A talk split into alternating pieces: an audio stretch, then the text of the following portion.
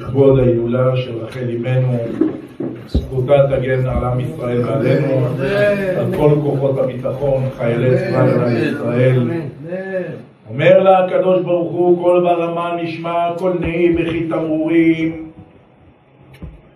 רחל מבכה על בניה, אומר לה הקדוש ברוך הוא, מהנה להתנחם, מנעי קולך מבכי ועינייך מדמעה, כי יש שכר לפעולתך נאום אדוני, ושרו בנים לגבולם. עכשיו הדלקנו נר להילולה של רחל אימנו.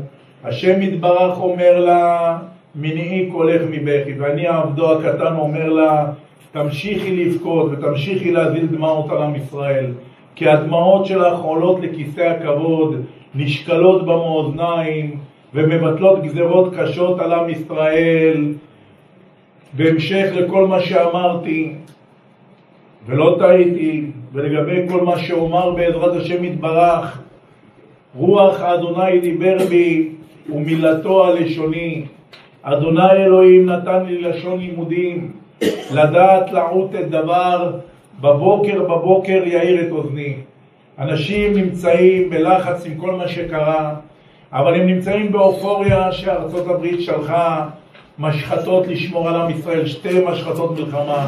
היום מודיע גם נשיא צרפת שגם הוא שלח משחטת מלחמה כביכול לישראל, כאילו קואליציה נגד החמאס. יש דברים נסתרים, יש דברים שהם לא כמו שהם נראים בפועל. כל הכוחות האלה בסוף ירצו לבוא עלינו רועץ, אבל הקדוש ברוך הוא ישמור עלינו מכל משמר. שוב אני חוזר על מה שאמרתי בעבר, ואני חוזר. מלאכי, פרק א', פסוק א' עד פסוק ח'.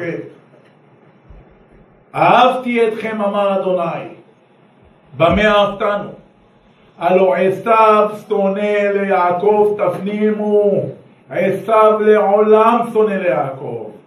כתוב בפרשה שם עם יעקב אבינו, שעשיו ראה אותו אחרי הרבה זמן, וישקהו, יש נקודות מעל וישקהו, צריך לקרוא את זה וישקהו. ניסה עשיו הרשע לנשוך את העורק הראשי של יעקב ולהרוג אותו.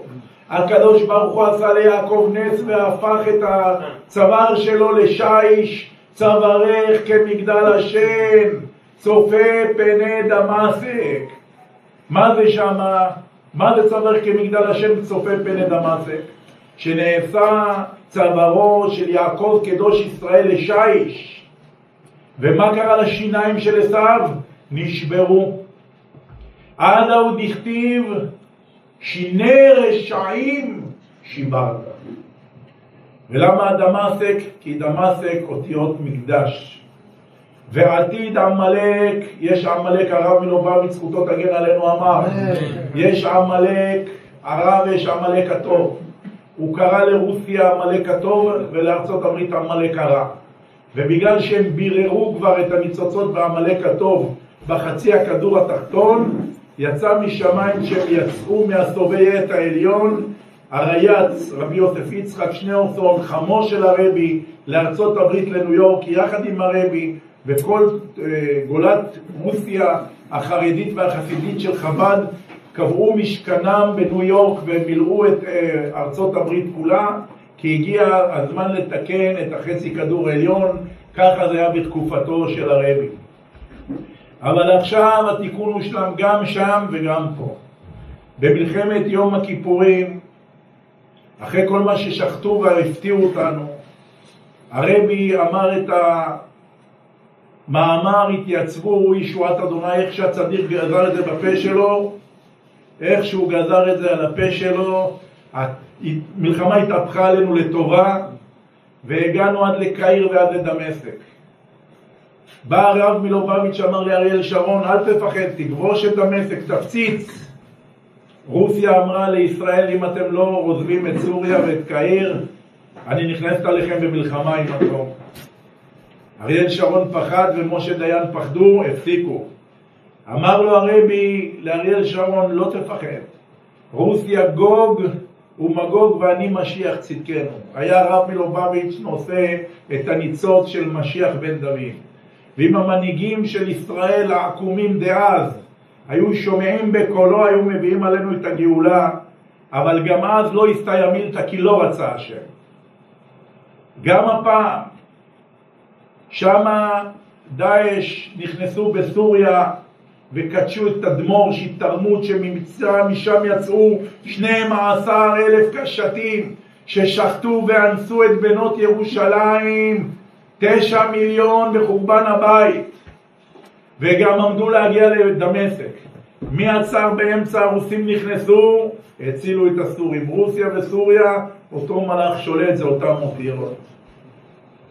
וגם עכשיו, אחרי השחיטה הגדולה שהייתה, שגם עליה דיברנו והתרענו, גם עכשיו אומות העולם מרפים את ידינו בכל מיני קונצים, בכל מיני סיבות, למה לא להשמיד עד הסוף את החמאס. חוץ של רחל אימנו הערב, הצינורות בשמיים פתוחים, המידע זורם מהשמיים. ההתרחשות הבאה שתקרה, ינסו להביא הסכם על השולחן של הממשלה על ידי המדינות הערביות והאמירויות, קטר וסעודיה וארצות הברית וצרפת לישראל, אנחנו משחררים לכם את כל בני הערובה ואת כל התינוקות, בתנאי שישראל תיתן ל200 מנהיגים של חמאס ללכת בלי פגע למצרים בגלות של מצרים. נכון לעשות את זה? לא. לא נכון לעשות את זה? התשובה היא כזו, לא, זה לא שיעור שתקשיב. התשובה היא פשוטה. אסטרטגית לא נכון לעשות את זה. למה? כי פתאום במקום התושבים של חמאס, אחרי שהתפטרת מהם, יהיה לך חמאסטן במצרים. מצרים מונה 80 מיליון אם לא יותר. יהיו 80 מיליון חמאסניקים, כי 200 מנהיגים האלה יודעים לדבר. וכמו שמורסי, יימח שמו ושם זכרו, עשה את אביב העמים במצרים והפיל את השלטון של מובארק, אלה יעשו שם בלגן ויצעדו אלינו 80 מיליון ממצרים. אז אסטרטגית לעשות את זה זה לא נכון. אבל שואלים רב מבחינה הלכתית, הרב הוא לא אסטרטג, צריך לשאול הלכה. הלכה זה נכון. כי כל נפש יהודי חשובה, ובטח ש30 תינוקות צדיקים וצדיקניות ודאי שהם חשובים. לכן שווה לעשות עסקה כזאת. וממילא אמרתי שבאחרית הימים תתרגש מלחמה קשה עם מצרים, שאנחנו נכבוש את האי סיני וננקה אותו ממחבלים. אז ממה נפשך? קודם כל נציל את התינוקות שלנו, ואחר כך נטפל בארורים האלה, במחבלים האלה. אבל עליכם לדעת דבר אחד, שלא תחשבו שהמעצמות הם לטובתנו, הם זאב באור של כבש, ובבוא העת החניתות שלהם שמכוונות עכשיו לאויבים שלנו יכוונו עלינו. תזכרו את זה טוב. ובאמת מעלה לכבשה הקטנה בין 70 זאבים, מה אז נעשה? תקשיבו מה אומרת רחל אימנו, זכותה תגן עלינו, אמן. רחל אימנו, נקדים ונאמר שאין כדוגמתה בכיסא הכבוד בגלל הוותרנות שלה, ולא רק בגלל הוותרנות שלה, אלא גם שהיא השפילה את עצמה ושתקה. ומעשה אבות סימן לבנים, ככה עשה בנימין הבן שלה. כשהוא גולה אצלו, התגלה אצלו הגביע שהחביא אצלו יוסף בהמתחתו, השבטים הרביצו לו, השפילו אותו, קראו לו גנב בן גנב, גנב בן גנבת, הלך החבל אחרי הדלי, אמא שלך גנבה ללבן את הטרפים, ואתה גנבת את הגביע. בנימין ידע שהוא לא גנב שום גביע. אבל כמו שאמא שלו סתמה את הפה, הוא סתם את הפה, וזה גדולה. ומה רחל סתמה את הפה? רחל, הכיר אותה יעקב, והוא פגש אותה על יד הבאר את הזיווג שלו. כתוב, ויש לרחל ויבך. למה הוא בכה? הוא ראה שהיא עתידה להיפטר צעירה ולהיקבר בצומת דרכים, בבית לחם, אפרתה היא בית לחם, גלמודה ובודדה. אז לפני החתונה הוא מסר לה סימנים, אמר לאבא שלך לבן רמאי, לבן אותיות נבל, ארמי אותיות רמאי. ויגד לרחל כי אחי אביה הוא. מה אמר יעקב לרחל? אני אח של אבא שלך. וכי יעקב הוא אח של לבן, הוא האחיין שלו, הוא הבן של רבקה אחותו, הבת של בתואל. אלא אמר לה כמו שאבא שלך רמאי, אני אח שלו ברמאות. הוא מתכוון לרמות ולהכניס את אחותך בחופה. אני מוסר לך סימנים. אם את עושה לי את הסימנים האלה בחופה, סימן שזאת את, ואם לא אני לא מתחתן, סימן שזו ליה. רחל לא רצתה שליה תושפל, היא מסרה לה את הסימנים. היא מסרה לה את הסימנים, והשתבח הבורא והתעלה היוצר. יעקב מצא את עצמו עם לאה, והיא ידעה שהתשלם על לאה בחיים שלה. למה? כי התורה צועקת שאסור להתחתן עם שני אחיות, אבל אז לא ניתנה תורה. אבל בארץ ישראל מבריאת העולם קוים בארץ ישראל ההלכה. ולכן עד שלא באה רחל עם יעקב לארץ ישראל לא קרה לכלום. איך שהם נכנסו לארץ ישראל, איך שהם דרכו על אדמת הקודש. תמשיך בינתיים עד הלכי, זה לא שומעים אותה טוב. תמשיך בלי המיקרופון עד שהביא לסולל אותה רב. למה? כי לא שומעים אותה טוב. לא, זה מקוטע. עד אדמת הקודש.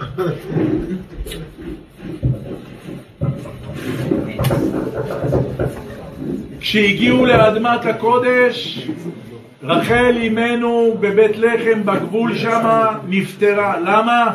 כי אסור שהצדיק ייכנס שהוא נשוי לשתי אחיות. אז עכשיו צריך לבדוק של מי הקידושים תופסים, של מי הקידושים לא תופסים. בגלל שיעקב התחתן עם לאה ראשונה, אז הנישואים של לאה תקפים, והנישואים השניים לרחל זה עריות ולא תקף. אבל אם רחל לא הייתה מוסרת הסימנים ללאה, אז היה יוצא שהנישואים הראשונים היו של רחל ולאה הייתה נפטרת. כלומר שלאה, רחל הצילה גם את הכבוד של אחותה וגם שילמה על זה בחייה. והנה יום אחד רחל שהיא עקרה הולכת בשדה, רואה את הדודאים שמביא ראובן הבן של לאה, והדודאים זה סגולה להיריון, היא מבקשת ממנו את הדודאים על מנת שהיא תוכל להרות. באה לאה, מתנפלת עליה, אומרת לה לא מספיק, קחתך את אישי, לקחתי את יעקב שהוא אוהב אותך ואת גם לוקחת את דודאי בני. אם לאה הייתה יודעת כמה רחל ויתרה בשבילה, ורחל קיבלה את ההשפלה ובלעה אותה בגרון ולא אמרה לה את כל הדברים הטובים שהיא עשתה למענה, לכן הקדוש ברוך הוא לקח אותה כמוצג לפני כיסא הכבוד ושם אותה עקרת הבית, העיקר של הבית, מידת השתיקה. היום בן אדם רק פוגע בך, אשתך אמרה לך מילה לא במקום, אתה אמרת לאשתך איזה מילה לא במקום, ישר הוא נפגע, ישר נפגעת, ישר תותחים, ישר מלחמות. רחל אימנו עשתה כפד ראשו, סתמה את הפה שלה. ולא זו בלבד, ועלי יעקב אבינו ואמרה לו, אבא לי בני, ועם עין מתה אנוכי. מה זאת אומרת? גם הבן איש חי הקדוש מנסה לעמוד על הדברים האלה במסכת יבמות. הוא אומר, בשביל מה הקדוש ברוך הוא נתן את האישה? להציל את האדם משני חטאים, מזרע לבטלה ומזה שמלמדת את הבנים שלנו תורה. שני הדברים האלה לא מתקיימים ברחל. למה? יש את לאה ויש את בלעה ויש את זלפז. כדי להינצל מלבטלה יש לו עוד 3 נשים. ובנים, חסר בנים צדיקים לראובן, חסר את יהודה שהיה פוסק, חסר ילדים מלאה, יהודה שהיה פוסק, לא יסור שבט מיהודה ומחוקק מבין רגליו. חסר את יששכר, ומבני יששכר יודע בינה לעיתים, חסר את לוי, ראובך ותומך לאיש חסידיך, חסר בנים בתורה ללאה, חסר בנים בתורה לזלפה ולבלעה. כלומר, רחל, אנחנו לא נקבל ממנה את שני הקריטריונים האלה. אז למה היא באה בחשיבות כזאת להגיד לו, הבה לי בנים ועם עין מתה אנוכי? אמרה לו, אתה הבאת בנים של תורה, אין בעיה, מלאה, מזלפה, מבלעה. אבל היום גם יש הרבה תלמידי חכמים. אבל צריך תלמידי חכמים עם אופי. אמרה לו שתקנים שמשפילים אותם וסותמים את הפה, כמו הבנים שלי, יהיו לך? יוסף, בישו אותו, קראו לו את הכותונת, זרקו אותו לבור, פסים ראשי תיבות פוטיפר, סוחרים, ישמעאלים, מדנים, כל אלה סבל יוסף הצדיק. כשהוא נפגש עם האחים שלו והוא מוכיח אותם, הוא אומר להם, אתם חשבתם לרעה והאלוקים חשבה לטובה, אני סולח לכם. אמרה לו רחל, בנים סלחנים כמו הילדים שלי יש לך, לכן חייב לך להביא לי בנים. אם לא מת אנוכי, מי זה מת אנוכי? מת זה רחל, מי זה אנוכי? השכינה, השכינה שנקראת אנוכי השם אלוקיך אשר הוצאתיך מארץ מצרים. אמרה לו, אם לא תביא לי שתי בנים כאלה שילמדו ליישב סכסוך על ידי הענבה שלהם, לא יהיה קיום לשכינה, מתה אנוכי. ואמרה לו, הנה בנימין הבן שלי, כשקראו לו גנב בן גנבת, הוא סתם את הפה. ומה האבן שנמצא בחושן של שבט בנימין? ישפה, אותיות ישפה. היה בנימין למד מאמא שלו מתי לפתוח את הפה, מתי לפתום את הפה, זה אומנות, לא כל אחד יודע. הראיה שיוצא ממנו מרדכי ואסתר בימי המן הרשע ושושן הבירה, ושואלים אותם, מאין, מאיפה את? מי המדינה שלך? מאיפה את? ואין אסתר מעגלת את מולדתה ואת בית אביה, כמו שבנימין אבא שלה לא אמר, גם היא אינה מעגלת. העניין של שליטה על הפה, העניין של סתימת הפה, לדעת רוצים להפרד דברים נכונים, זה מעלה. זאת רחל אימנו. אמרה לו רחל ליעקב, אברהם היה נביא, אבל לעומת סבתא שלך שרה, הוא היה משוש. שרה הייתה אוכל עם מלח, אברהם היה אוכל בלי מלח. הנבואה של שרה פי כמה יותר חזקה מאברהם. אמרה לו, אני לא מזלזלת בך יעקב, אבל הנבואה שלי יותר חזקה משלך. אמרה לו, אבא לי בנים ממים מתה אנוכי.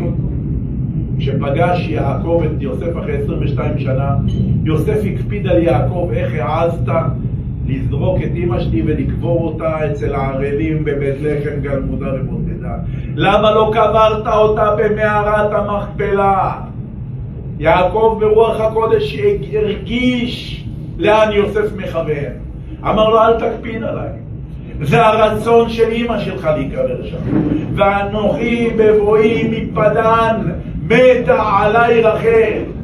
חוזר על המילה שהיא אמרה לו, ועם עין מתה אנוכי. מה זה מתה? לשתף עוד אמרתי את זה בסרטים שלי, בסרטונים שלי לפני, כי לא טענת הרמקול קצת גם רחוק הייתי אומר, וככה שומעים טוב? לא, שם. ואנוכי בבואי מפדן מתה עליי רחל. מתה ראשי תיבות מצפון מם, תף תיפתח, ה' הרעה, מצפון תיפתח הרעה. צרפת לא באה לפה סתם, וארצות הברית לא באו לפה סתם. הם באו להילחם ברוסיה על חשבוננו באדמה שלנו, כדי להשאיר את אירופה נהורה עם הבניינים היפים שלהם, עם האלילים שלהם, עם הפסילים שלהם, עם העבודה הזרה שלהם. אבל הקדוש ברוך הוא יחשוב את זה אחרת. הקדוש ברוך הוא רחום וחנון, ערך אפיים וגדול חסד.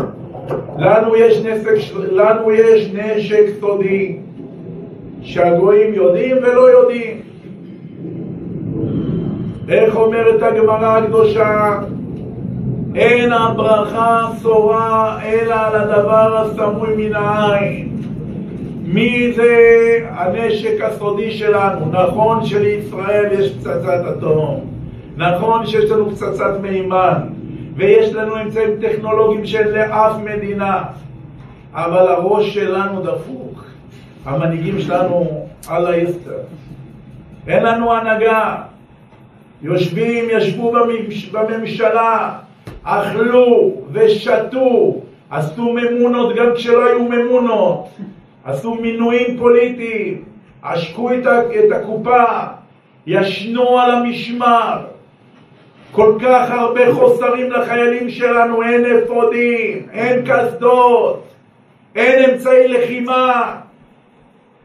אנשים טובים בחוץ לארץ, חרדים שכל היום מקטרים על החרדים. השדולה בארצות הברית החרדית שלחה מיליונים לכסדות, מיליונים לשכפצים. למה?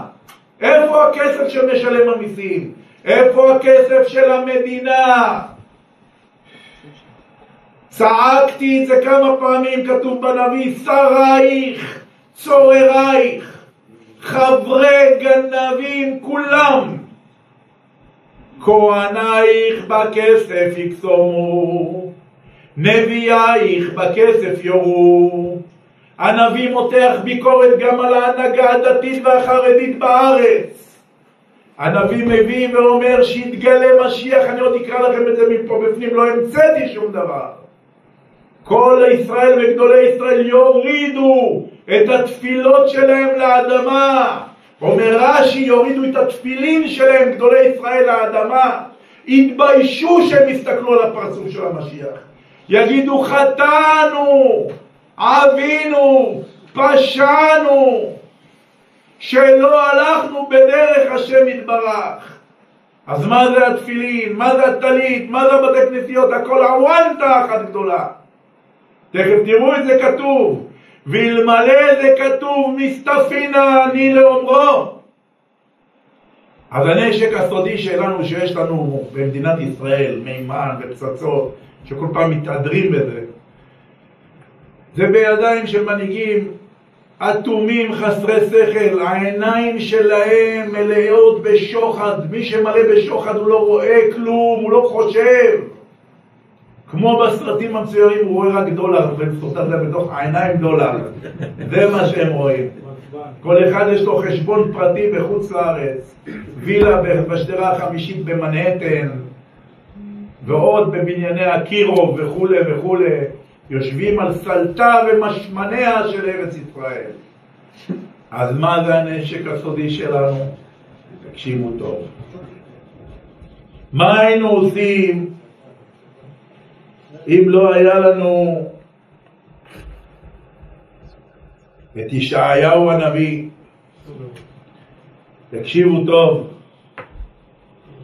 ישעיהו פרק ס"ג פסוק י'. פעם שעברה לפני שבוע התעסקנו בישעיהו פרק ס"ד. הנה שנת גאולי באה, מדוע אדום לבשך, פורה דרכתי לבדי ואיש מעמים אין איתי. אומר הקדוש ברוך הוא, מדוע באתי להגן על עם ישראל? ואף אחד לא עם עם ישראל, אף אחד לא בא מגן, גם לא המנהיגים של עם ישראל מגנים על עם ישראל. מה קורה פה? צועק הקדוש ברוך הוא, פורה דרכתי לבדי ואיש מעמים אין איש עימי, אין אף אחד. השם יתברך רואה שהוא בא להילחם בשביל ישראל לבד, סוליקו לבד. אז הקדוש ברוך הוא מגייס לו רמטכ"ל חדש. מי זה אותו רמטכ"ל? מלך המשיח. הראיה, הנה אדוני בחוזק יבוא וזרועו מושל עליו. מי זה זרועו? זרועו זה מלך המשיח. וזרועי תאמצנו. שימו לב מה כתוב בנביא ישעיה ס"ג. גילי מאוד בציון, הרי בת ירושלים, הנה מלכך יבוא לך, צדיק ונושע. מלך המשיח ברור שהוא צדיק ונושע. למה צריך להגיד שהוא צדיק ונושע? כי היו מנהיגים בדור דתיים, הם לא צדיקים, אבל יש מינויים פוליטיים. גם בתורה מינויים פוליטיים. רבני עיר, רבני שכונות, רבנים כאלה, רבנים כאלה, הכל מינויים, מינויים. חושבים שמינוי כזה זה כמו מינוי של הפיס. שהמשיח יבוא, איך תצדיק, מה תגיד לו? גילי מאוד בציון הרי בת ירושלים, הנה מלכך יבוא לך צדיק ונושע הוא, עני ורוכב על חמור ועל עיר בין אתונות.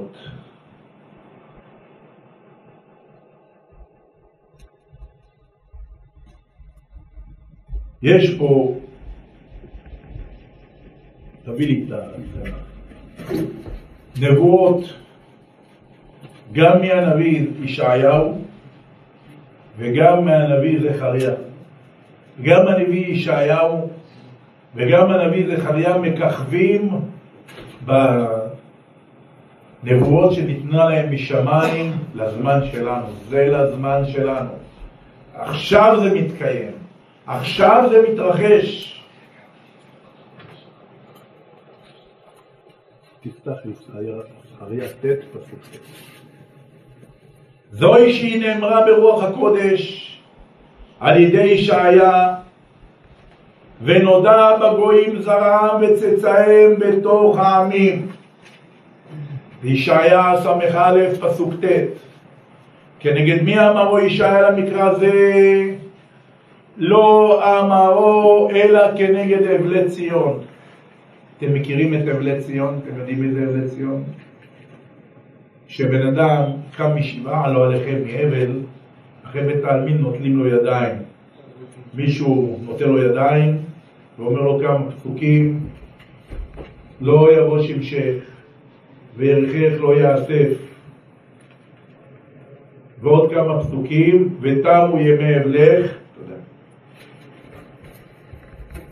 ובירושלים תנוחמו בתוך אבלי ציון. אז מי זה אבלי ציון?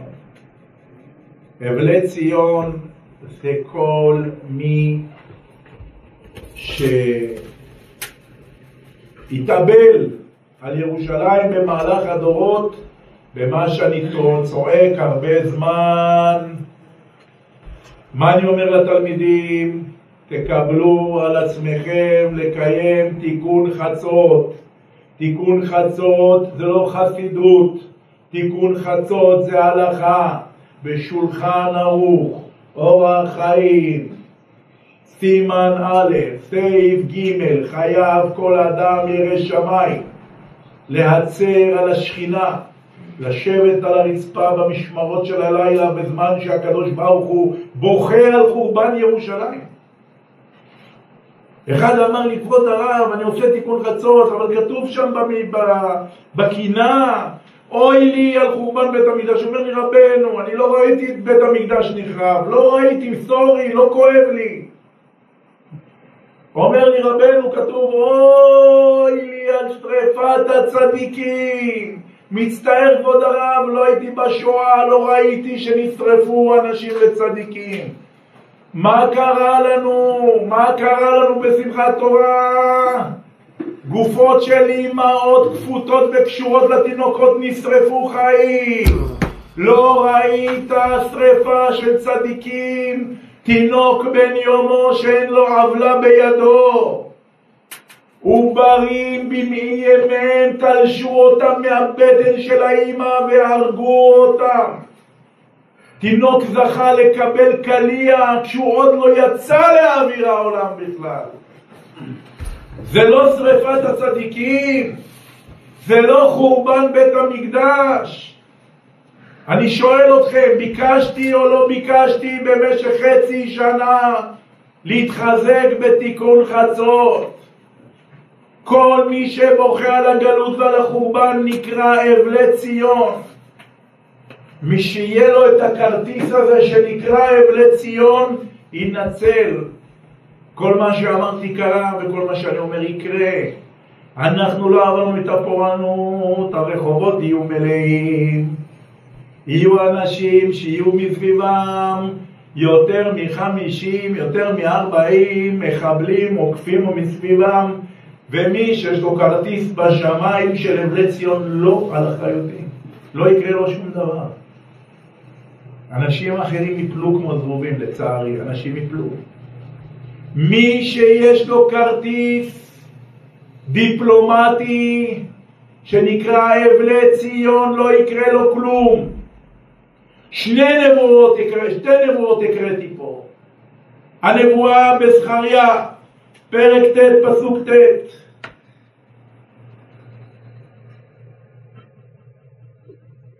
גילי מאוד בציון, ערי בת ירושלים, הנה מלכך יבוא לך צדיק ונושע ועני ורוכב על חמור ועל עיר בין אתונות.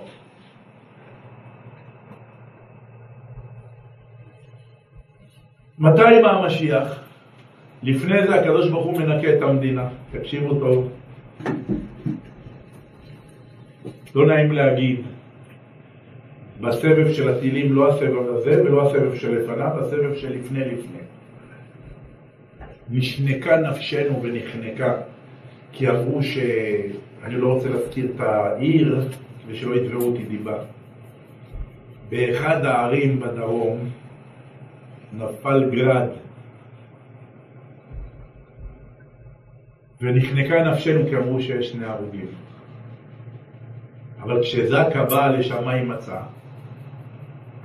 מצאה גמר בדואי, גמר ערבי עם בחורה מישראל במיטה, 2 מתו. בתורה לעשות. הקדוש ברוך הוא כל דבר, אין דינה לדינה ולא דינה. תקשיבו פה מה כתוב. ותבן צור מצור לה, ותצבור כסף כעפר וחרות כתית חוצות. הנה אדוני יורישנה ויקה בים חילה ויבאש תאכל. מי דיברתי עכשיו? צור. איפה זה צור? בלבנון. בלבנון. עוד מעט כל הארמונות של לבנון עולות באש, וגם הארמונות של עזה. יש תוכנית פעולה, שימו לב. תרא אשקלון ותירא, תקשיבו, תרא אשקלון ותירא ועזה ותחיל מאוד מפחד, הכוונה חיל ופחד, ועקרון כי הוביש מבטה ועבד מלך מעזה. מה זה ועבד מלך מעזה? מי המליך את החמאסניקים? מי הקים אותם? ממשלות ישראל. ואשקלון לא תשב. ראש עיר אשקלון צועק על כל מה שקורה, צריך לפנות שם וכולי, עושה מסירות נפש על התושבים שם. כתוב כאן ואשקלון לא תשב. וישב ממזר באשדוד והכרתתי גאון פלישתי, והסירותי דמיו מפיו ושיקוציו מבין שיניו, ונשאר גם הוא לאלוהינו, והיה כאלוף יהודה ביהודה ועקרון כיבוסי. וחניתי לביתי מצבה מעובר ומישה, ולא יעבור עליהם עוד נוגס, כי אתה ראיתי בעיניו. אחרי הניקיון הזה, גילי מאוד בציון, ערי בת ירושלים, הנה מלכך יבוא לך, צדיק ונושע ועני ורוכב על חמור ועל עיר בין אתונות. יש שלבים. זה הנבואה הראשונה שהקראתי מזכרי הפרק ט' פסוק ט', והנבואה השנייה שהקראתי מישעיה ס"ג, נודע בגויים זרם וצאצאיהם בתוך העמים, ישעיה ס"א פסוק ט'. כנגד מי אמרו ישעיה למקרא זה? אמרנו כנגד אבלי ציון. אז מי הם אבלי ציון?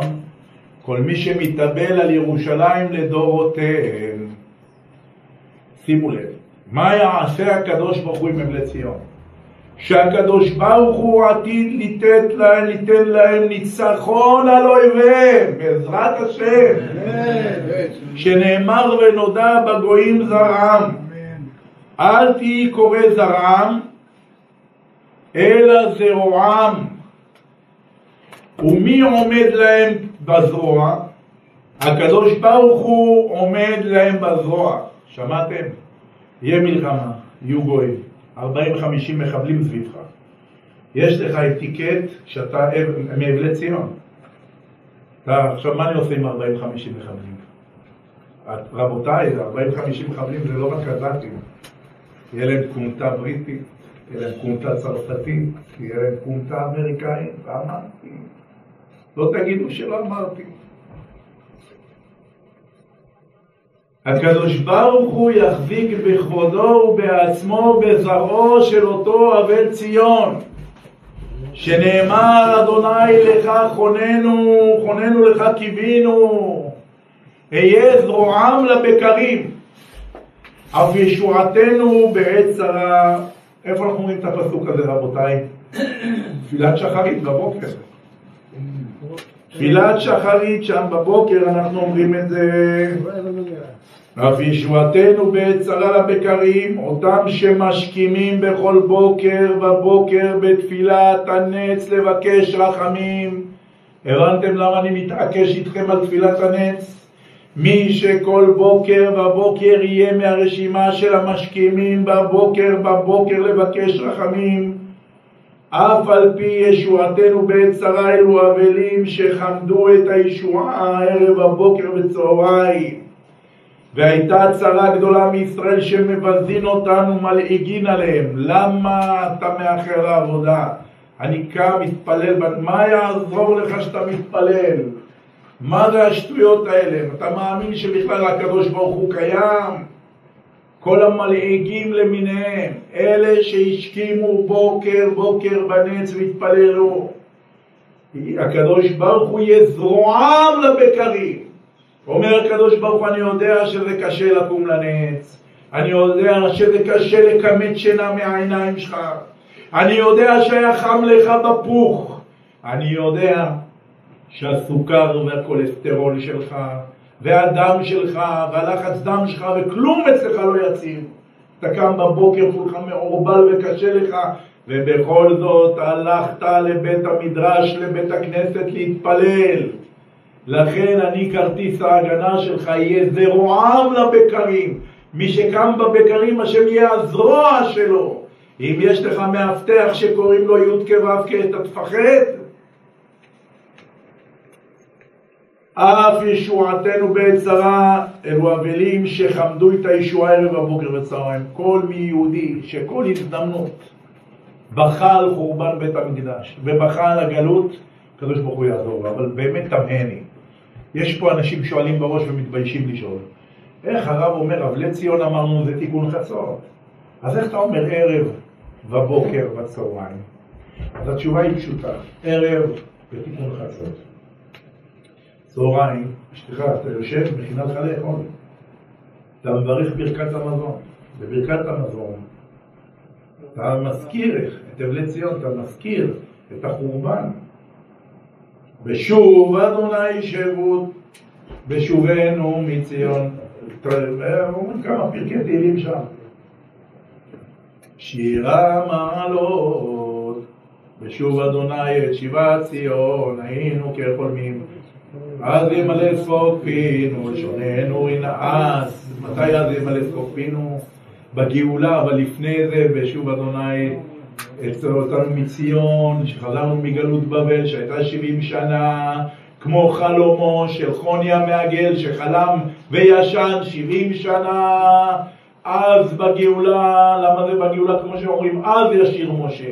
כלומר, עוד לא שר, אז עתיד לתת שיר שיבוא מלך המשיח. אז ימלא שחוק פינו ולשוננו רינה. אז זה אלה שאבלי ציון שחומדים את הישוע ערב בבוקר וצהריים. ובבוקר בתפילת שחרית יש הרבה פסוקים על החורבן. והייתה צרה גדולה מישראל שמבזין אותנו מלעיגין עליהם, כיוון שרואים אותן גזרות של שנה אחרת שהמשיח נגלה בהן, והן באות זו אחר זו והן מפסיקות, מיד מבינים ואומרים, בימינו לא הייתה כזאת, שמא משיח מגיע. אבלי ציון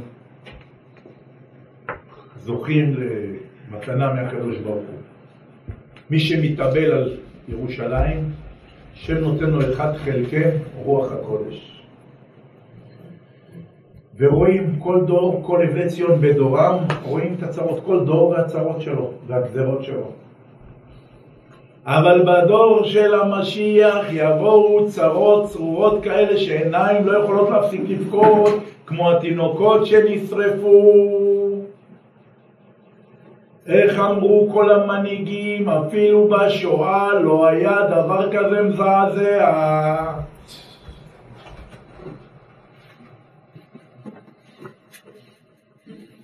אותו אבלי ציון בדור שלנו, מי שעכשיו מתאבל על ירושלים, ירגיש שזה לא גזרות של כל הדורות, ירגיש שזה גזרות מיוחדות, וכל אחד יגיד בליבו ברוח הקודש, אחד חלקי ברוח הקודש, כל הגזרות האלה, שם המשיח מגיע.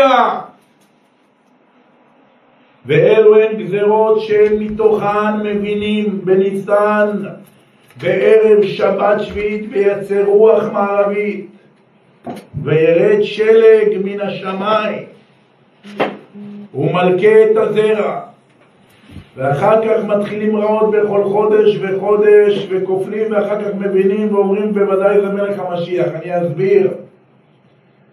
משנה שעברה שהייתה שנת שביעית, שנה שמיטה, הרבה הרימו גבה, משהו קרה למזג האוויר. מזג האוויר התחרפן, ראינו מקומות שהיה בהם שלג באמצע הקיץ, ושיטפונות באמצע הקיץ, ושמש חזקה באמצע החורף. ואז יש את מי שהסביר ואמר, יש את הנדסת מזג האוויר, יש את הקבוצות האלה שמשנות את המזג האוויר, אפילו האיראנים טוענים שהמדענים הישראלים יצרו משהו שגונב להם עננים, ולכן באיראן יש בצורת, יש משהו במה שהם אומרים. אבל זה לא משנה אם זה הסדר העולמי החדש שיוצר את המזג האוויר ואת כל מה שקורה עכשיו. לפני שהם עושים את זה, הנביא כבר אמר שזה יקרה. אז הוא מסביר שבשנה השביעית שלג הורס את הזרע של השדות, וקוראים דברים שהם לא על פי ההיגיון, והם לא יכולים להיות על פי ההיגיון. ואחרי זה, כתוצאה מזה, מתחילים רעות בכל חודש וחודש, וכופלים, הצרות מכפילות את עצמן. אחר כך מבינים ואומרים בוודאי זה מלך המשיח. ישראל נופלים ונכשלים בגזרות הרעות האלה. ונכשלים לא מלשון נכשלים בכף, אלא בחטא, נים יותר חזקים. נופלים וקמים יותר חזקים.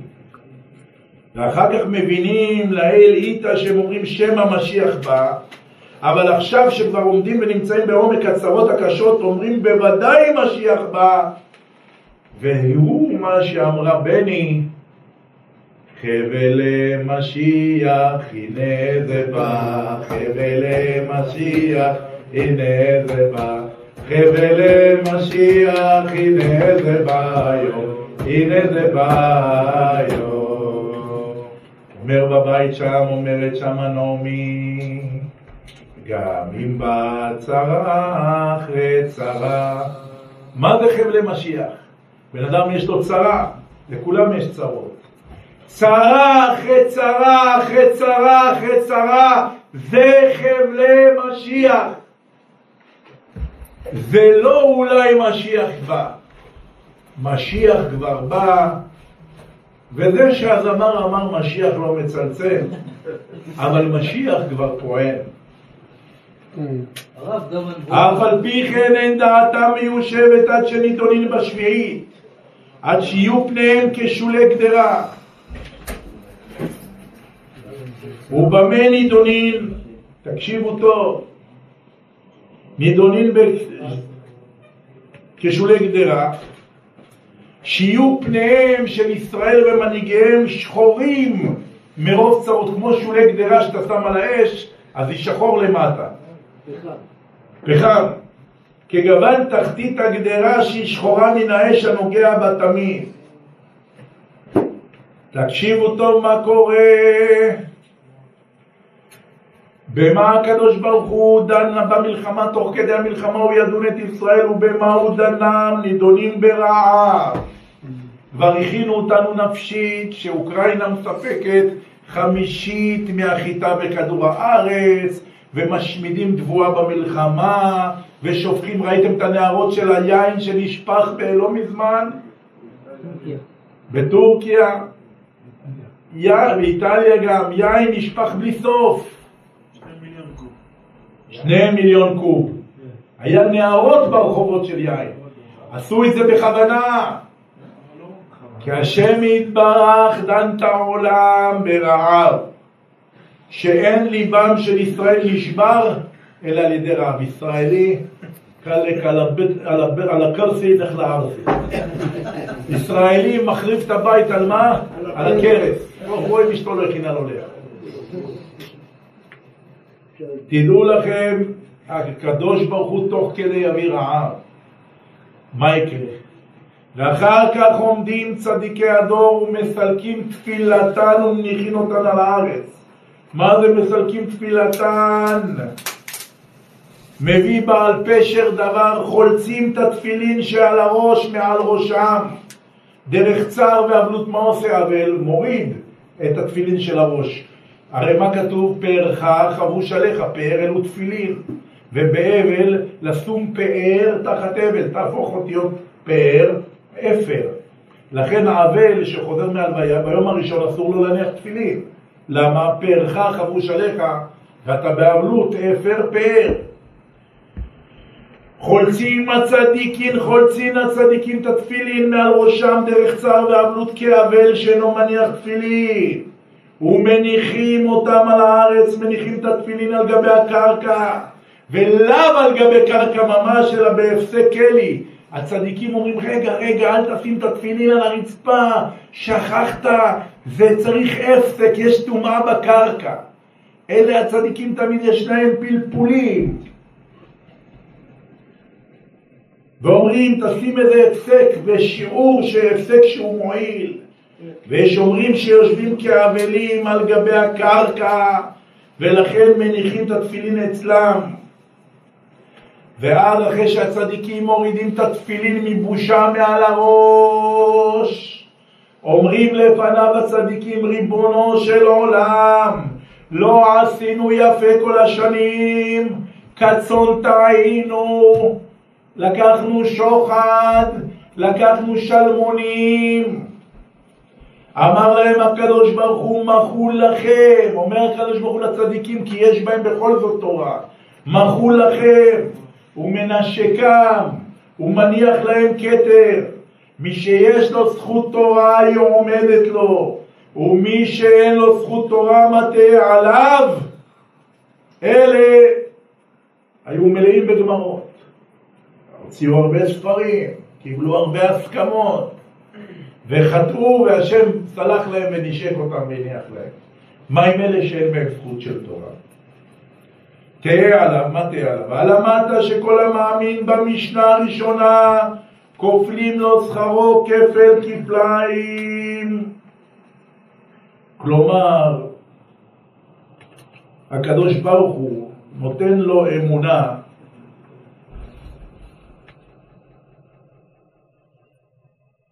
למי שהוא מאמין בו, בשם יתברך, והוא תשובה על מה ששאל מי שאין לו זכות תורה, איזה זכות תעמוד לו, וכאמר שזכות האמונה עומדת לו, ומה שכתב כופלין לו שכרו כפלי כפליים, אין הכוונה כפלי כפליים מזכות הצדיקים בעלי התורה, אלא כפלי כפליים ממה שהיה לו בלוז. מה הכוונה?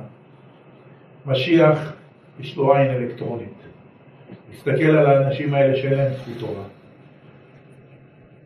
יגע להם בנקודה, הוא יראה בפינטלה, יש להם איזה נקודה, איזה פינטלה בלב של אמונה. משיח יודע לזהות אמונה. כתוב, והיה חלציו אמונה. חלציים של מלך המשיח אמונה. מי שיש בו אמונה, מזהה בן אדם שהוא בעל אמונה. הוא יזהה בהם נקודה קטנה של אמונה, על הנקודה הקטנה של האמונה, הוא יושיע אותם, אף על פי שאין להם גמרא ומשנה. מרן הרב כדורי זכר צדיק וקדוש לברכה, לפני שהוא נפטר, פרסם פתק על מהותו של משיח. אמר, משיח זה סוד של חצי מדינה.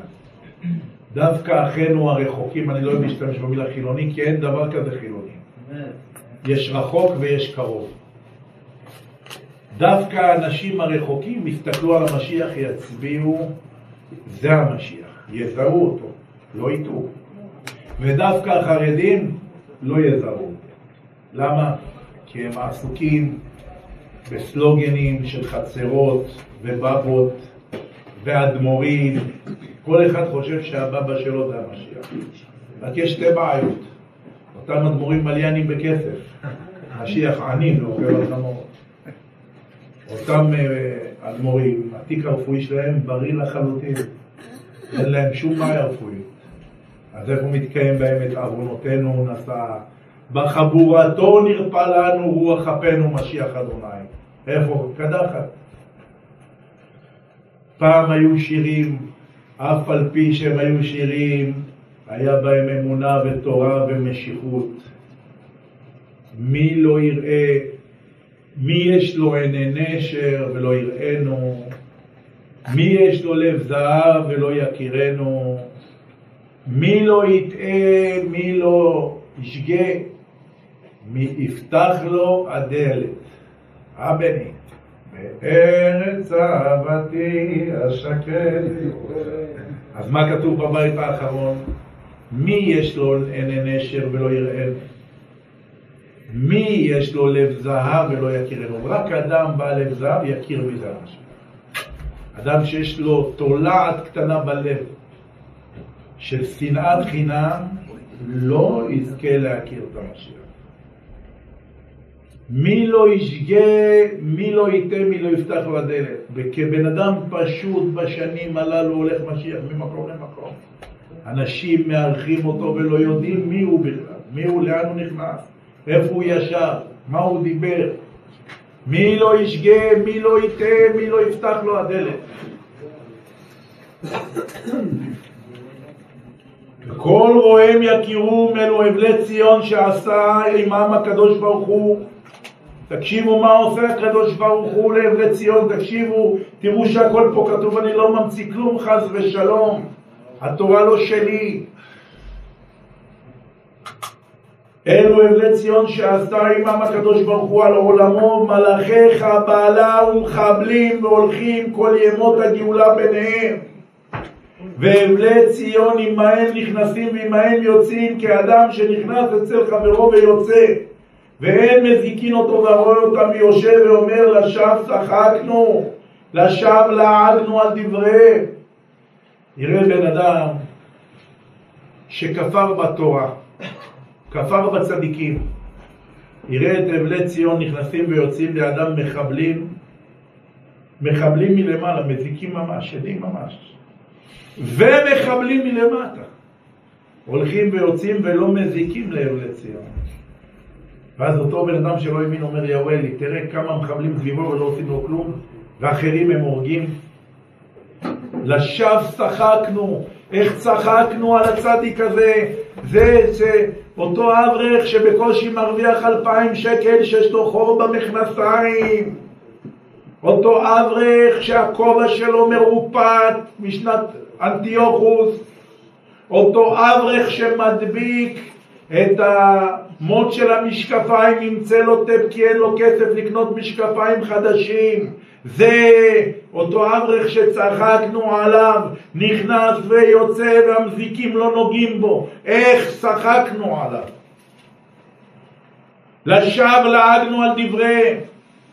אמר רבי בר חנינא, זכות של אלו מצמחת אותם ואנחנו הרהרנו אחריהם, הזכות של התורה שלהם הצמיחה אותם. אמרתי ואני שוב חוזר, כתוב על המשיח, אני בצדקה מדבר להושיע. אמרתי את זה לפני 7/10 למניינם, יום הפורענות הגדול והנמהר, כ"ב 22 לפי העברי, כ"ב בתשרי, שוב כ"ב, דווקא בכ"ב. אמרתי, שימו צדקות, תצילו את הנשים שלכם, תצילו את הילדים שלכם. לא יועילו כל אוצרות רשע וצדקה תציל ממוות, לא יועיל הון ביום עברה וצדקה תציל ממוות. המקום שלנו זכה. אמרתי את זה כמה פעמים, לא כי אני משווק את המקום שלי, אין לי מקום, זה לא שלי. אני המקום שלי זה הקדוש ברוך הוא, השם הוא נחלתי. תדעו לכם, המקום שלנו לא תומך רק באברכים פה. הרב תומך בעוד הרבה אברכים באשדוד ובאופקים, שיש להם 11 ו-12 ילדים. אימת יגאל הקסי היה פה, היה מעיד. חמי, גם הוא שליח נאמן, הולך יחד עם זה למשפחות של אברכים באופקים ובנתיבות, אלמנות עם יתומים, ואברכים שיש להם 11 ילדים ו9 ילדים, והם מקבלים בכולל שלהם באופקים 800 שקל בחודש, לא מה שהרב נותן אברכים 2,000, 800 שקל. והרב בעין טובה מוסיף להם משל המקום הקדוש הזה, כי זה התריס שלנו נגד הפורענות. לא כיתות כוננות ולא נשקים ולא עוזי ולא בבא ולא אומי ולא קלצניקו ולא תבור ולא חרמון, שום נשק לא יעבור לנו, ולא צ'קלקה ולא מצ'טה, זה לא יעזור לנו. כל הדברים האלה מול מיליונים ואלפים ורבבות, איפה תהרוג אחד, תהרוג שתיים, תהרוג שלוש, מה עם השאר? צדקה שאתה עושה בורא כיתות מלאכים. גם פה אני לא מדמיין. מי שאומר שאני מדמיין מסתבך עם רבי יעקב אבוחצירא, איתו לא כדאי להסתבך. רבי יעקב אבוחצירא עליו השלום מפרש את הפירוש שברך יעקב את גד, גד גדוד יגודנו וילדוד עקב. תרגום, אומר רבי יעקב אבוחצירא, גד ראשי תיבות גומל דלים, גדוד, אדם שהוא גומל דלים, גדוד יגודנו, גדוד של מלאכי שרת שנבראו מהצדקות, יגודנו, יסובב אותו וישמור עליו ביום צרה. שמעתם? גד גדוד יגודנו ויגוד עקב. אף אחד לא יכול להזיק לך שאתה בעל צדקה. כמה אתה רוצה לאכול, כמה אתה רוצה לשתות, כמה בתים אתה רוצה לקנות. מי שזכה ויש לו כסף שיפזר בצדקה לאנשים באמת ראויים שמקדשים שם שמיים, כי אי אפשר לדעת, למי שלא יכול לדעת, לא למי שיכול לדעת, מה הפורענויות הבאות. לא סיימנו את הפורענויות. חבלי משיח הנה זה בא. דברים יקרו פה לסירוגין עד 2 ימים. יהיו ימים תחופים יותר, חודשים תחופים יותר, ימים תחופים פחות, חודשים תחופים פחות, אבל זה ייקח 2. העם עכשיו, העולם, קורם עור וגידים, בריתות יקומו, בריתות יפלו, מדינות יפגדו אחת בשנייה. זו שנלחמה איתך אתמול חברה שלך היום, זאת שהייתה חברה שלך אתמול, מדינה תהיה אויבת שלך היום. אין מה להאמין לאף אחד. אמר רבי חנינא, זכות של אלו מצמחת אותם, ואנו הרהרנו אחריהם. על אותה שעה אמר ישעיה, וראו גויים צדקך. אלו אומות העולם שהם רואים צדקתם של אבלי ציון. זה לא מקרון שבא השבוע הזה ובצרפתית לבספס את הרב, לקצר לבלר, התחיל לבלבל את המוח, ואנחנו בשוק, ואנחנו עם ישראל במשבר הזה. אבל חשוב לו להרחיב את הלחימה ללבנון. למה מי יזדה את לבנון? צרפת. צרפת, ביירות, זה הייתה עיר קיץ צרפתית. של כל, היא הייתה נקראת הריביירה הצרפתית במזרח התיכון.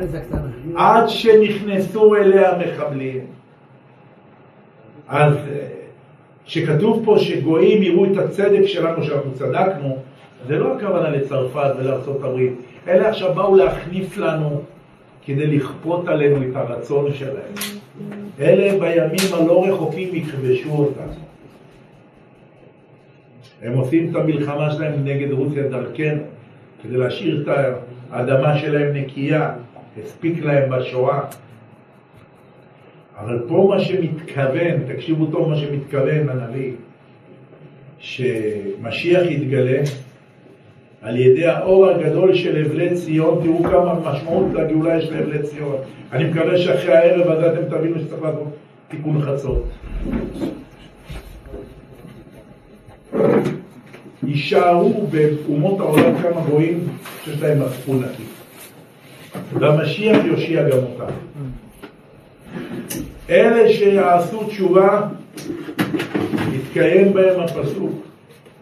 מלכי שבא וסבא אשכר לך יקרים. שבא וסבא זה באפריקי. אפריקה. גם יש הרבה יעלומים, הרבה שנער, הרבה זהב. אלה שיבינו מה קורה יעלו עם קערות על גבי קערות וחמורים טעונים ביעלומים למלך המשיח. מלכי שבא וסבא אשכר לך יקריבו. השתבח הבורא, אבל זה שייכנס בהם האמיתות האמיתית של מלך המשיח. המשיח לא מדבר לאנשים ברמקולים. משיח בא לאנשים בחלום, בהקיץ, ואומר להם זה אני. קומו, תתעוררו, תבינו, הנה בא אני בנושע, אני ורוכב על חמור עיר אתונות, בן עיר אתונות, עיר בן אתונות.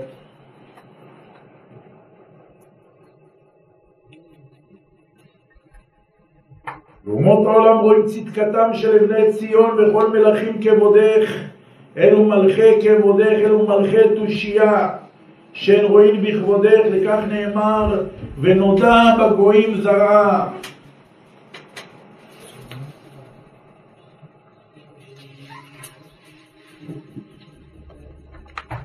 והכוונה בזה זה רק מלכי תושייה, רק מלך גוי שיש לו תושייה, יזהה את כבודם של ישראל.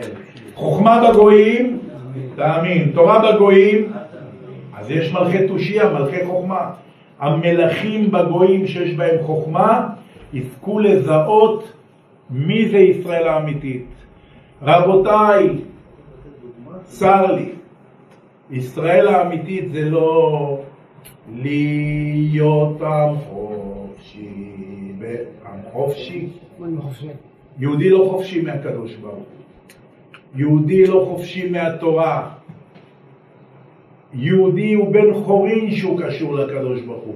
מלכי תושייה יזהו את היהודים שעוסקים בתורה ושומרים את השבת, ולא את אלה שעשו עגלי זהב וקראו מאנשים ציציות בכיפור והתערטלו ופשטו בגדיהם מול ספרי תורה.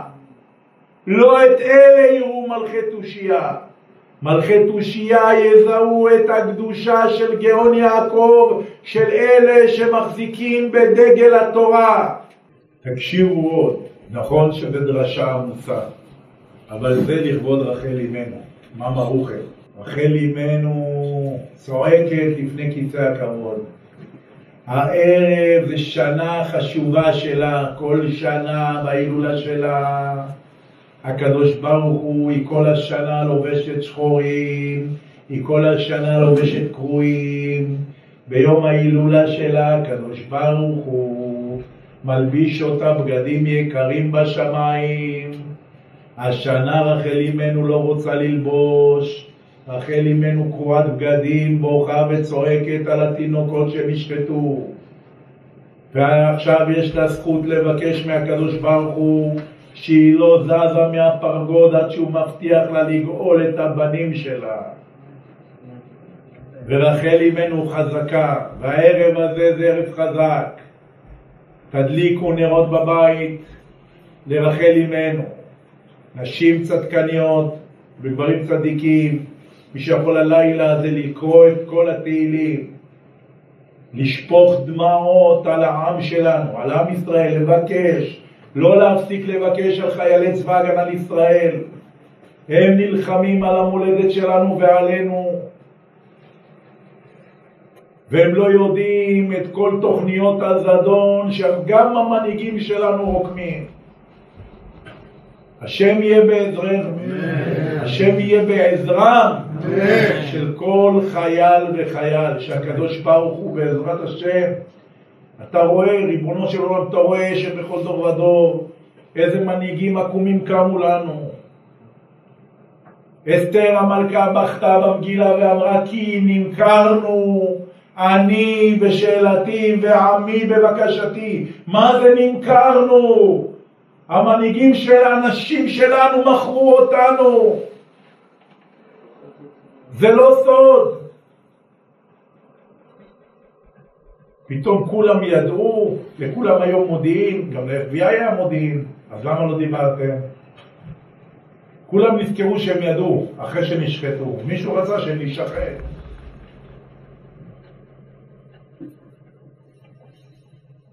לכן רבותיי, לנו אין על מי להישען, אלא על אבינו שבשמיים. אוי, דבר אחר גילי מאוד בציון, הנה מלכך בא ונושע, הנה מלכך יבוא לך צדיק ונושע, הוא אני ורוכב על חמו ועל העיר בנתונו. מלכך, מי זה מלכך? זה שנקרא מלך שעתיד הוא למלוך על דורות הראשונים ועל דורות האחרונים. ראיתם פעם מלך שהוא מולך על דורות ראשונים? הרי מלך נפטר והדור שלו נפטר. קם דור חדש ויש מלך חדש. וימות יוסף וכל אחד וכל הדור ההוא. ויקום מלך חדש אשר לא ידע את יוסף. אבל מלך המשיח, הנשמה שלו קיימת עוד לפני מבריאת העולם, שהקדוש ברוך הוא ברא שבע דברים לפני בריאת העולם, גמרא, מסכת פסחים. ורוח אלוקים מרחפת על פני המים, זה רוחו של משיח, עוד מקדמת דנא לעולם. ועתיד משיח בעבור האיסורים שהוא סובל לדרוש מהקדוש ברוך הוא להחיות את כל הדורות מאדם הראשון ועד לרגע הגאולה. ואז הקדוש ברוך הוא מלביש אותו פורי פירה הילה הקדישה, אותו ואת השכינה, מלביש אותם בגדי מלכות, ואז יוצא שמשיח שולט ומולך גם על הדורות הראשונים שקמו לתחייה וגם על הדורות האחרונים. והקדוש ברוך הוא מכריז להם לכל צדיק דור ודור. בכל דור ודור יש צדיק אחד שהחזיק את הדור. כולם יקומו, איתם המשיח יעשה קואליציה. מרגע האדם הראשון שנברא עד לרגע האחרון, כל דור ודור שהיה בו צדיק, כל צדיק מדורו יישב במלכותו של המשיח. אמר להם צדיקי עולם, אף על פי שדברי תורה צריכים הם עליי שחיבתם, וחיכיתם לתורתי וחיבבתם את תורתי וחיכיתם למלכותי, שבועי לפניי שכל שחיכה למלכותי אני מעצמי מעיד בו לטובה. איזה פחד המילים האלה. לא משנה את העוונות יש לך ביד, אם אתה יודע שהשם הוא האלוהים, אם אתה יודע ואתה שמח במלכותו ובמלכות מלך המשיח. הוא אומר הקדוש ברוך הוא, לא אכפת לי מה יש לך בעיניים, מספיק שחיכית לי, בכל יום אחת אלו שיבוא, אני זוכר אותך לטובה,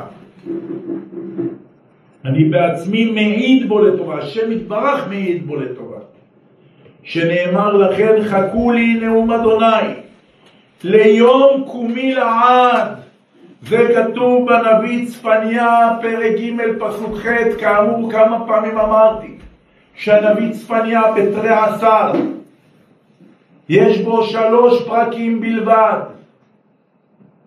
ואומר הנביא צפניה לכן חכו לי נאום אדוני ליום קומי לעד, אבלים שנצטערו עמי, אבלי ציון שנצטערו עמי על ביתי החרב ועל היכלי השמם, עכשיו אני מעיד בהם, שנאמר ודקה ושפל רוח, מה שכתוב בנביא ישעיה פרק נ"ז פסוק ט"ו, ודקה ושפל רוח אל תקרא דקה אלא איתי דקה.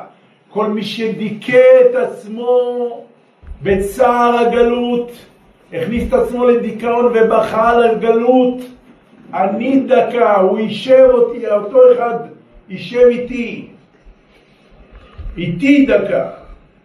אלו אבלי ציון שהשפילו את רוחם ושמעו את חרפתם ושתקו, ולא החזיקו טובה לעצמה, דבר אחר ליום קומי לעד.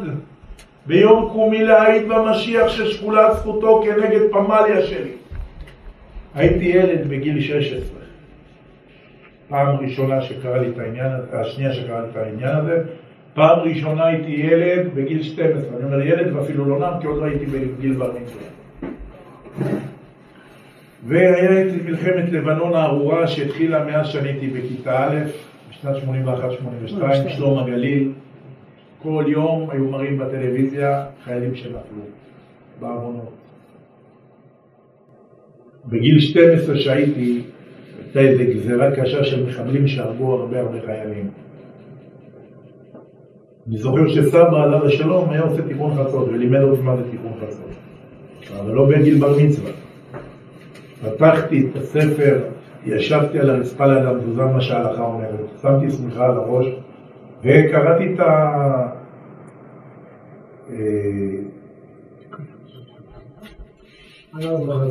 לא, מה קוראים לזה? הבחיות, הקינות.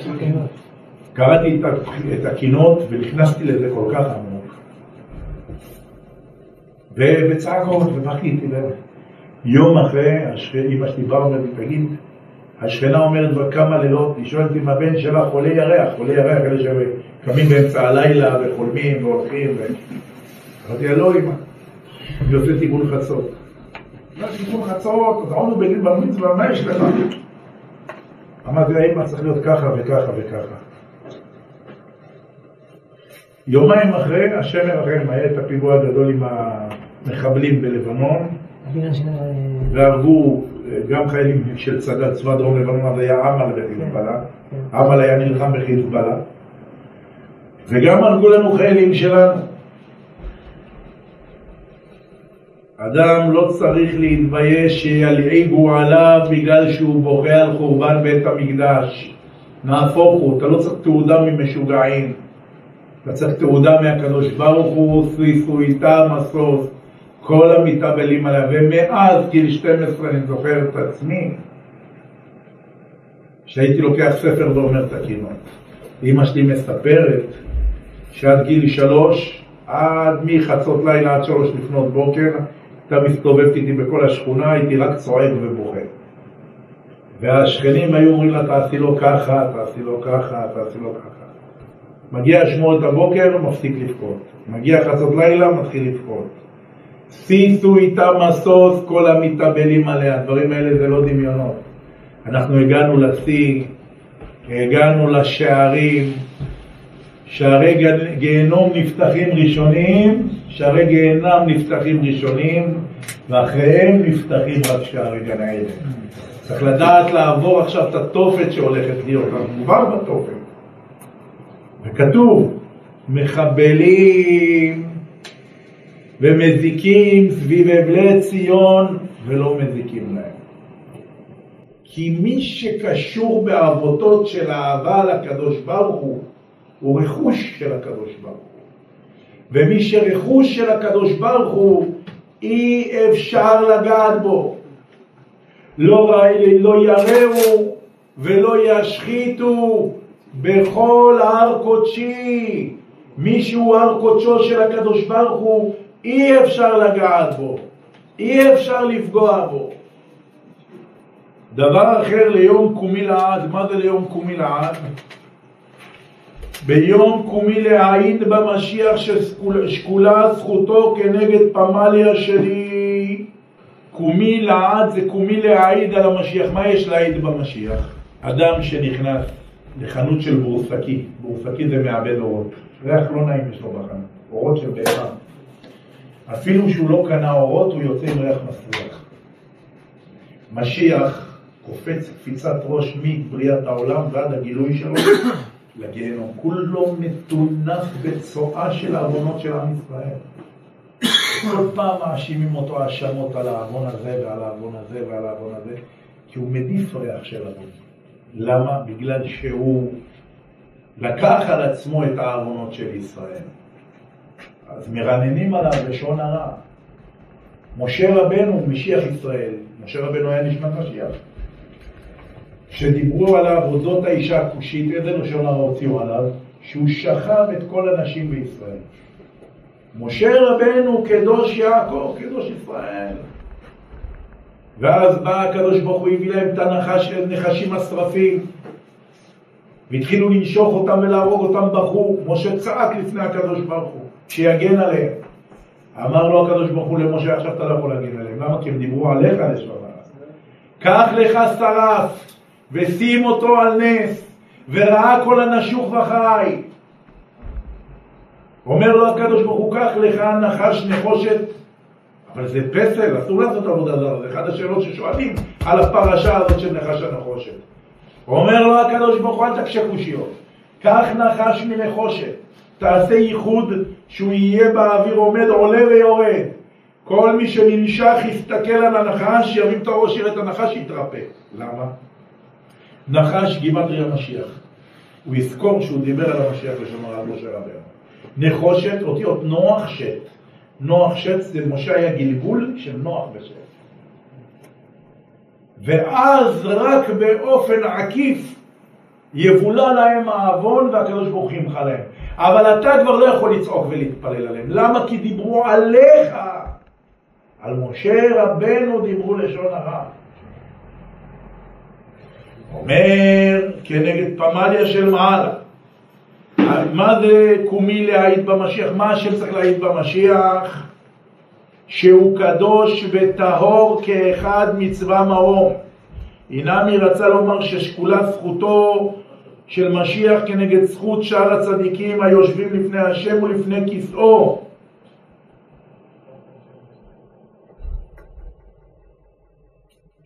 וכי כל המידות הללו לפניי ולא תחכו לי.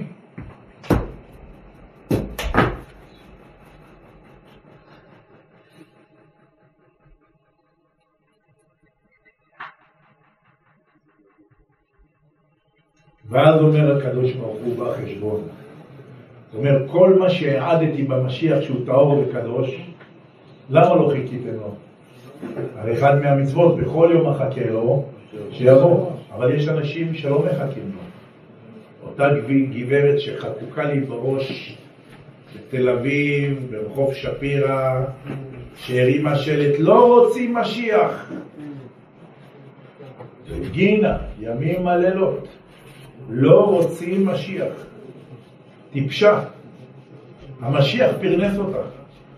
בזכות השלט הזה היא קיבלה 700 שקל ליום. גם אותה המשיח פרנס.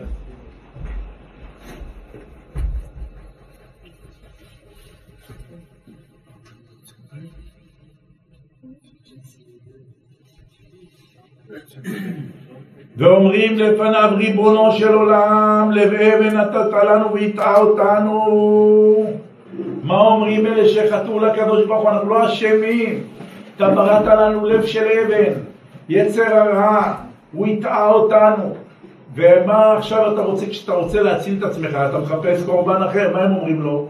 היו שני מלאכים מאש, ומלאך לא חוטא, הוא טהור. היו שניים, אסור להגיד את שמם בלימוד, מותר עסקה ועסקאל. אמרו לו, אלה בני אדם, כל הם חוטאים. אמר להם הקדוש ברוך הוא, אתם מדברים לשון הרע לבנים שלי. אני מוריד אתכם לאטמוספירה לטוס שם כמה שניות, ואתם בעצמכם חוטאים. עזקה ועזקאל ירדו לכדור הארץ, ויראו בני האלוקים את בנות האדם כי יפות מראה הנה. מה אסור הלכו והזדברו איתם. ואז נולדו להם נפלים, גיבורים, ענקים, רפאים, עמלקים. ואז הקדוש ברוך הוא קשר את שני המלאכים בהרי החושך. אמר להם, שנייה אחת הורדתי אתכם לכדור הארץ, ושנייה אחת חטאתם והזדבקתם עם בנות האדם. יבואו אלו שחטאו ולא האמינו במשיח, יגידו לקדוש ברוך הוא, הרי לב אבן נתת לנו והלב שלנו הטעה אותנו, אבל יש מלאכים שהם יותר חזקים איתנו והם נפלו, עסקה ועסקה אל, אז מה איתנו? כולו קל וחומר שגופן אש כשירדו לארץ חטאו, אנו לא כל שכן. אמר להם, אבלים זיקו שהודו בו ולא חפצם בהם. אותה שעתידים לבכות כל צדיקי דור עולם, אמרו לפניו, ריבונו של עולם, הם עלו במחשבה ואנו לא עלינו. באותה שעה אמר להם הקדוש ברוך הוא, אל תבכו קדושה ואדירה, כבר שמעתי את תפילתכם, שמא קיפחתם שכר תורתכם, לא כל שכן שכרכם כפול. שנאמר ולכן יחכה אדוני לכוננכם, ולכן ירום לרחמכם, כי אלוהי משפט אדוני, אשרי כל חוכל. כי עם בציון ישב בירושלים, בכל לא תבכה, חנון יוחנך לכל זעקך, כשמעתו ענך. חלילה לי לעשות לכם כדבר הזה ולקפח אתכם, מאחר שאתם בוכים ומתחרטים על שלא חלקתם למלכות שלי, אני מקבל תשובתכם ונעשה כזכויות ושכרכם כפול. הכתיב אשרי כל חוכלו, דריש לזה הקדוש ברוך הוא אומר אשרי כל חוכלו, ועל זה הצדיקים בוכים ואומר להם הקדוש ברוך הוא כי עם בציון ישב. כלומר מה גם בציון ישב? ציון זה שערים המצוינים בהלכה. רוצה לומר העוסקים בתורה שנאמר אוהב אדוני שערי ציון היינו שערים המצוינים בהלכה, כמו שכתוב בגמרא ברכות דף ח' עמוד א'. אמר להם הקדוש ברוך הוא בכל לא תבכה, והקדוש ברוך הוא עושה דבר כזה.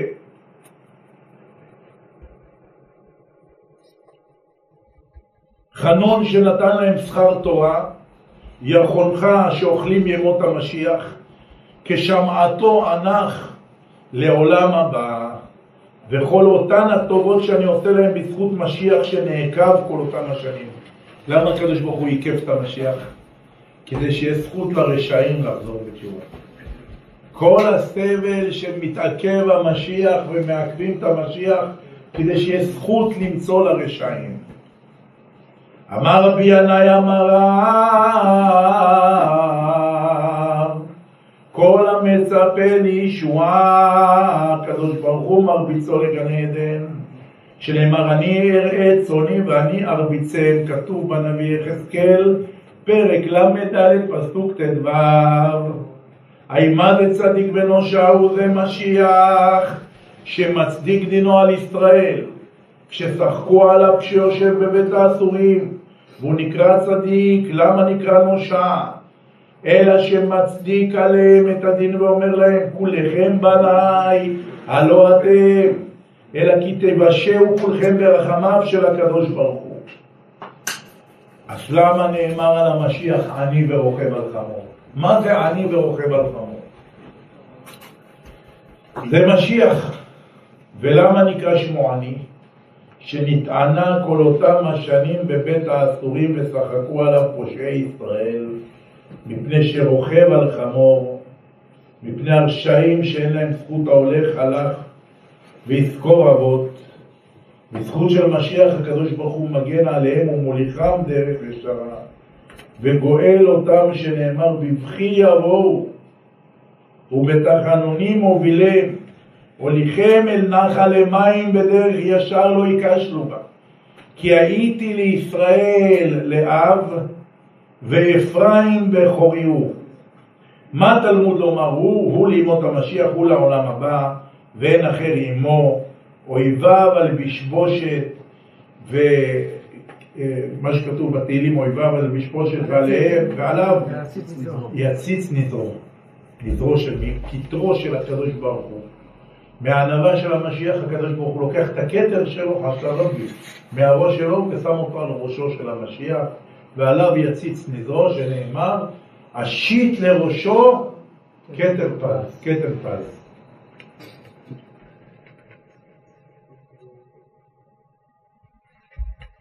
גואל המשיח את ישראל בזכות הצדיקים שבהם, אבל מאחר שרישי ישראל אין להם זכות, לכך נגרם מחשיבות מלכותו מעט. ולפי מה שהתברר,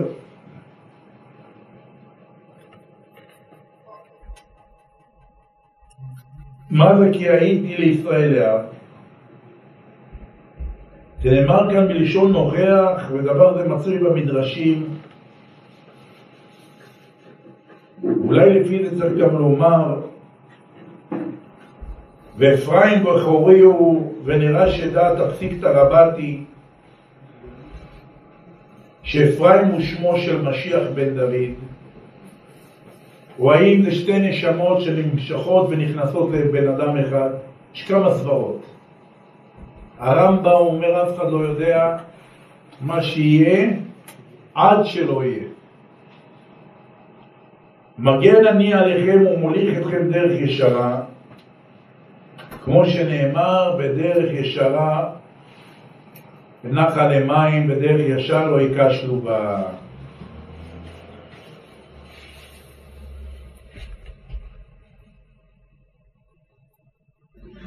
בלי נדר. הרב תכנן כל יום וכל המועד לתת מאמר בעניין הגאולה. נתנו 3 מאמרים והשאר לא הסתיימנת בגלל אותו עניין קשה שקרה לעם ישראל ופקד את עם ישראל, שם יקום דמם של כל ההרוגים. אמן. נקום נקמת דם עבדיך השפוך.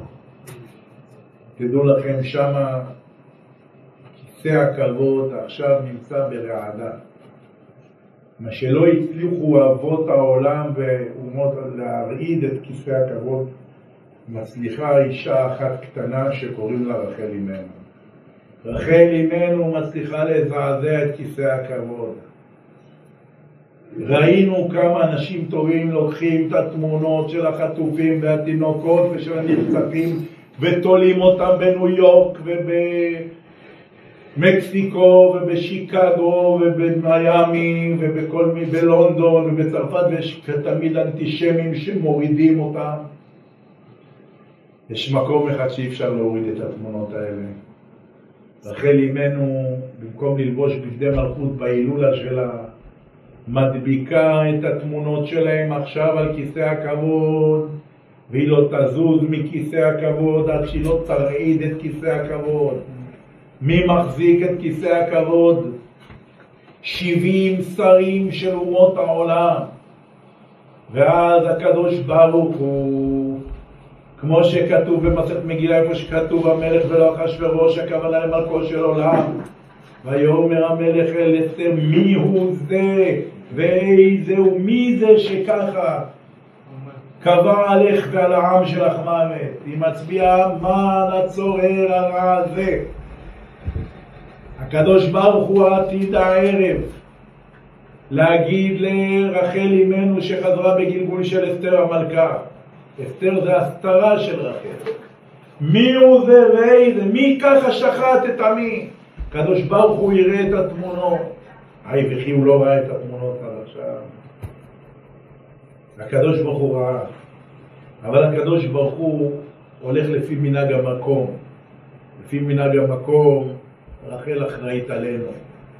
רחל תראה לו את התמונות, ואז הוא יגיד לה מי הוא זה ואיזה הוא, יתמלא המלך חמה ויצא אל ביתן המלך, יצא מהבית אל הגן. ואז רחל תגיד לו מי ומה, הקדוש ברוך הוא ילבש כולו אפוד נקמה. מה כתוב שם? שהקדוש ברוך הוא שוחט את השרים של אומות העולם, 70 במספר. אבל אם הוא ישחוט אותם, הכיסא יתמוטט, הם מחזיקים את הכיסא. אומר בעל הלשם שבו ואכלה מרבי שלום יוסף אלישיב, יוסף שלמה אלישיב הסבא של רבי יוסף שלום אלישיב הפוסק, זכותם תגן עלינו. בספר עיוני של הקבלה לשם שבו ואכלמה אומר ומביא שם שהקדוש ברוך הוא כל אומה, שר של אומה מסתיים במילה אל, דובי אל וכו וכו וכו. הקדוש ברוך הוא שוחט את החלק הראשון של השר והחלק הנותר אל. כלומר הכיסא לא יתמוטט, הוא רק יהיה רעדה, הוא ירעד קצת, ואנחנו נרגיש את זה באדמה, את הרים והקדוש. יישאר מכל מלאך הסיומת אל, כי אל זה קדוש. ואל כפול 70 זה מה שיחזיק את כיסא הכבוד.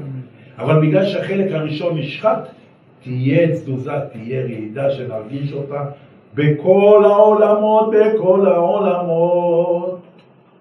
לסיום אני אגיד לכם רק דבר אחד, אל תהיו שאננים, תעשו תשובה, תסלקו את העוונות שלכם מהידיים שלכם, תכינו חליפה למשיח, כי שמואל הרמתי, כששאול נאספו ונקבצו עליו פלישתים להרוג ולהילחם בישראל, לשאול לא היה מי שייתן לו דרך וינבא לו, כי שמואל נפטר, והלוויים עזבו אותו, והעם עזב אותו.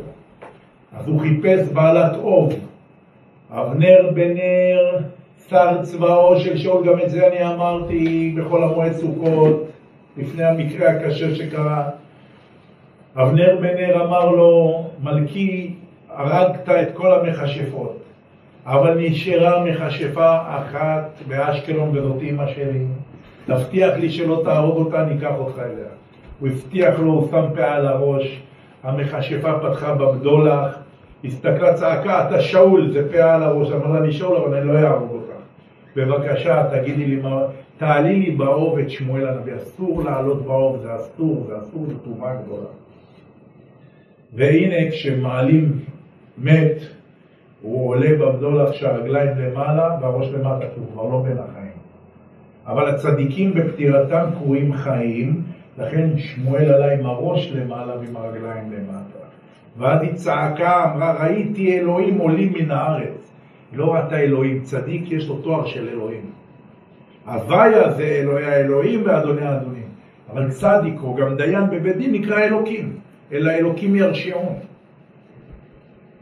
ואז שמואל צועק על שאול, אומר לו, למה הרגיסתני להעלותני? למה העלית אותי? למה הרגזת את המנוחה שלי? למה אמר לו את זה שמואל?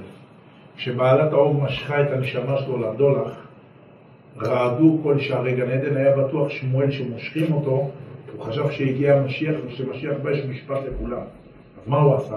מהר עשה קפיצת הדרך בתוך גן עדן, להיכל של משה ואהרון. אמר להם משה ואהרון, בואו תעידו עליי שאני זכאי, תגידו למשיח שאני נקי בדין. שמואל מפחד מהמשיח, הוא רוצה להיות נקי בדין. תגידו למשיח שכתוב בתהילים, משה ואהרון בכהניו ושמואל בקורא שמו, אם אני שקול כנגד משה ואהרון ואתם נקיים, כל שכן שאני נקי. שמואל פחד מיום הדין, שמואל פחד מיום גילוי של מלך המשיח. ואנחנו לא נפחד? נקיים אנחנו, תאורים אנחנו, זקים אנחנו. נכון שעכשיו קראנו שמי שחיכה למשיח ומי שבכה על בית המקדש, השם יתברך יגאל אותו. אבל תלמיד חכם לא צריך לצאת בדיעבד. תלמיד חכם צריך לצאת בדין לכתחילה.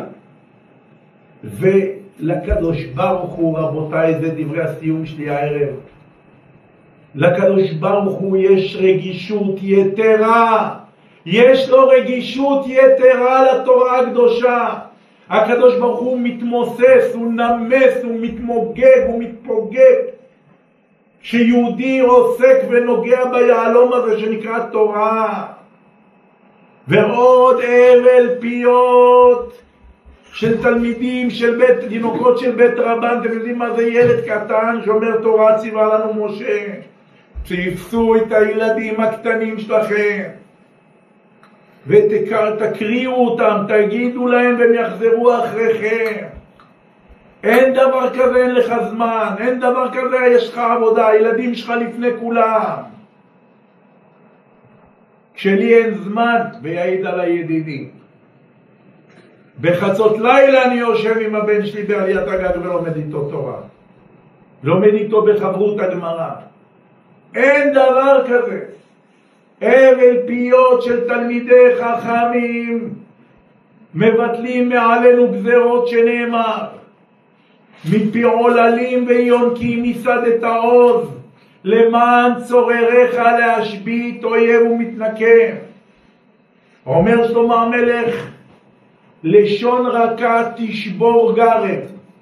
מה זה לשון רכה? זה לשון של תורה, שהתורה היא רכה והיא עדינה והיא טובה והיא מנומסת. ומה זה תשבור גרם? ראשי תיבות תשבור תינוקות של בית רבן. גרם, גזרות רעות מבטלים. על ידי שאתה מלמד את הלשון הרכה. תינוקות יש להם לשון רכה, כי ילד קטן אין לו הרמומיות, הוא לא מקלל, הוא לא טינף את הפה שלו, הוא לא דיבר לשון הרע, אז הלשון שלו נקראת לשון רכה, היא לא מחוספסת.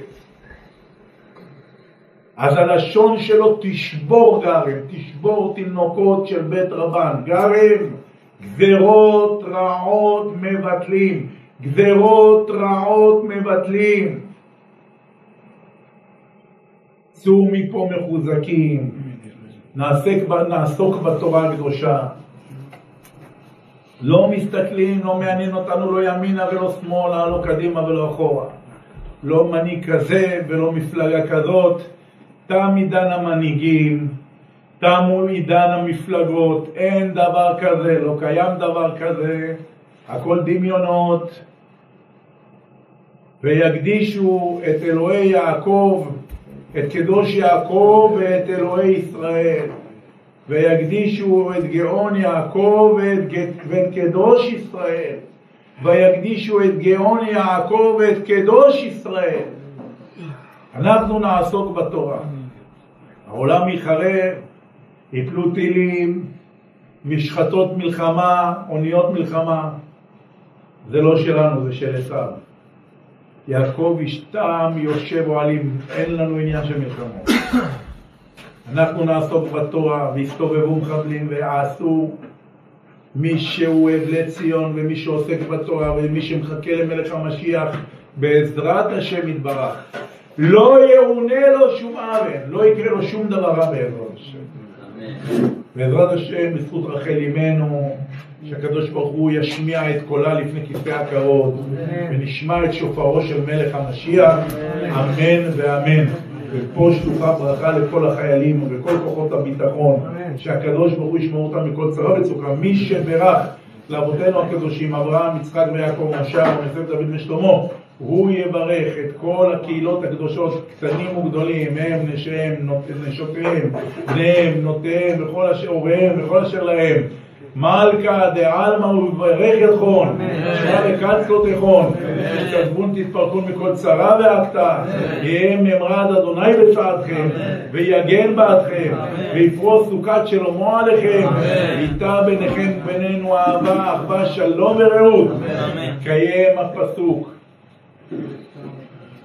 מחרבייך ומהרסייך ממך יצאו, והתקיים הפסוק כי תעביר ממשלת זדון מן הארץ. הקדוש ברוך הוא ימליך עלינו וינהיג עלינו את עיר בין אתונות ואת אני רוכב על חמור, הלא הוא משיח צדקנו במהרה בימינו, אמן כן יהי רצון.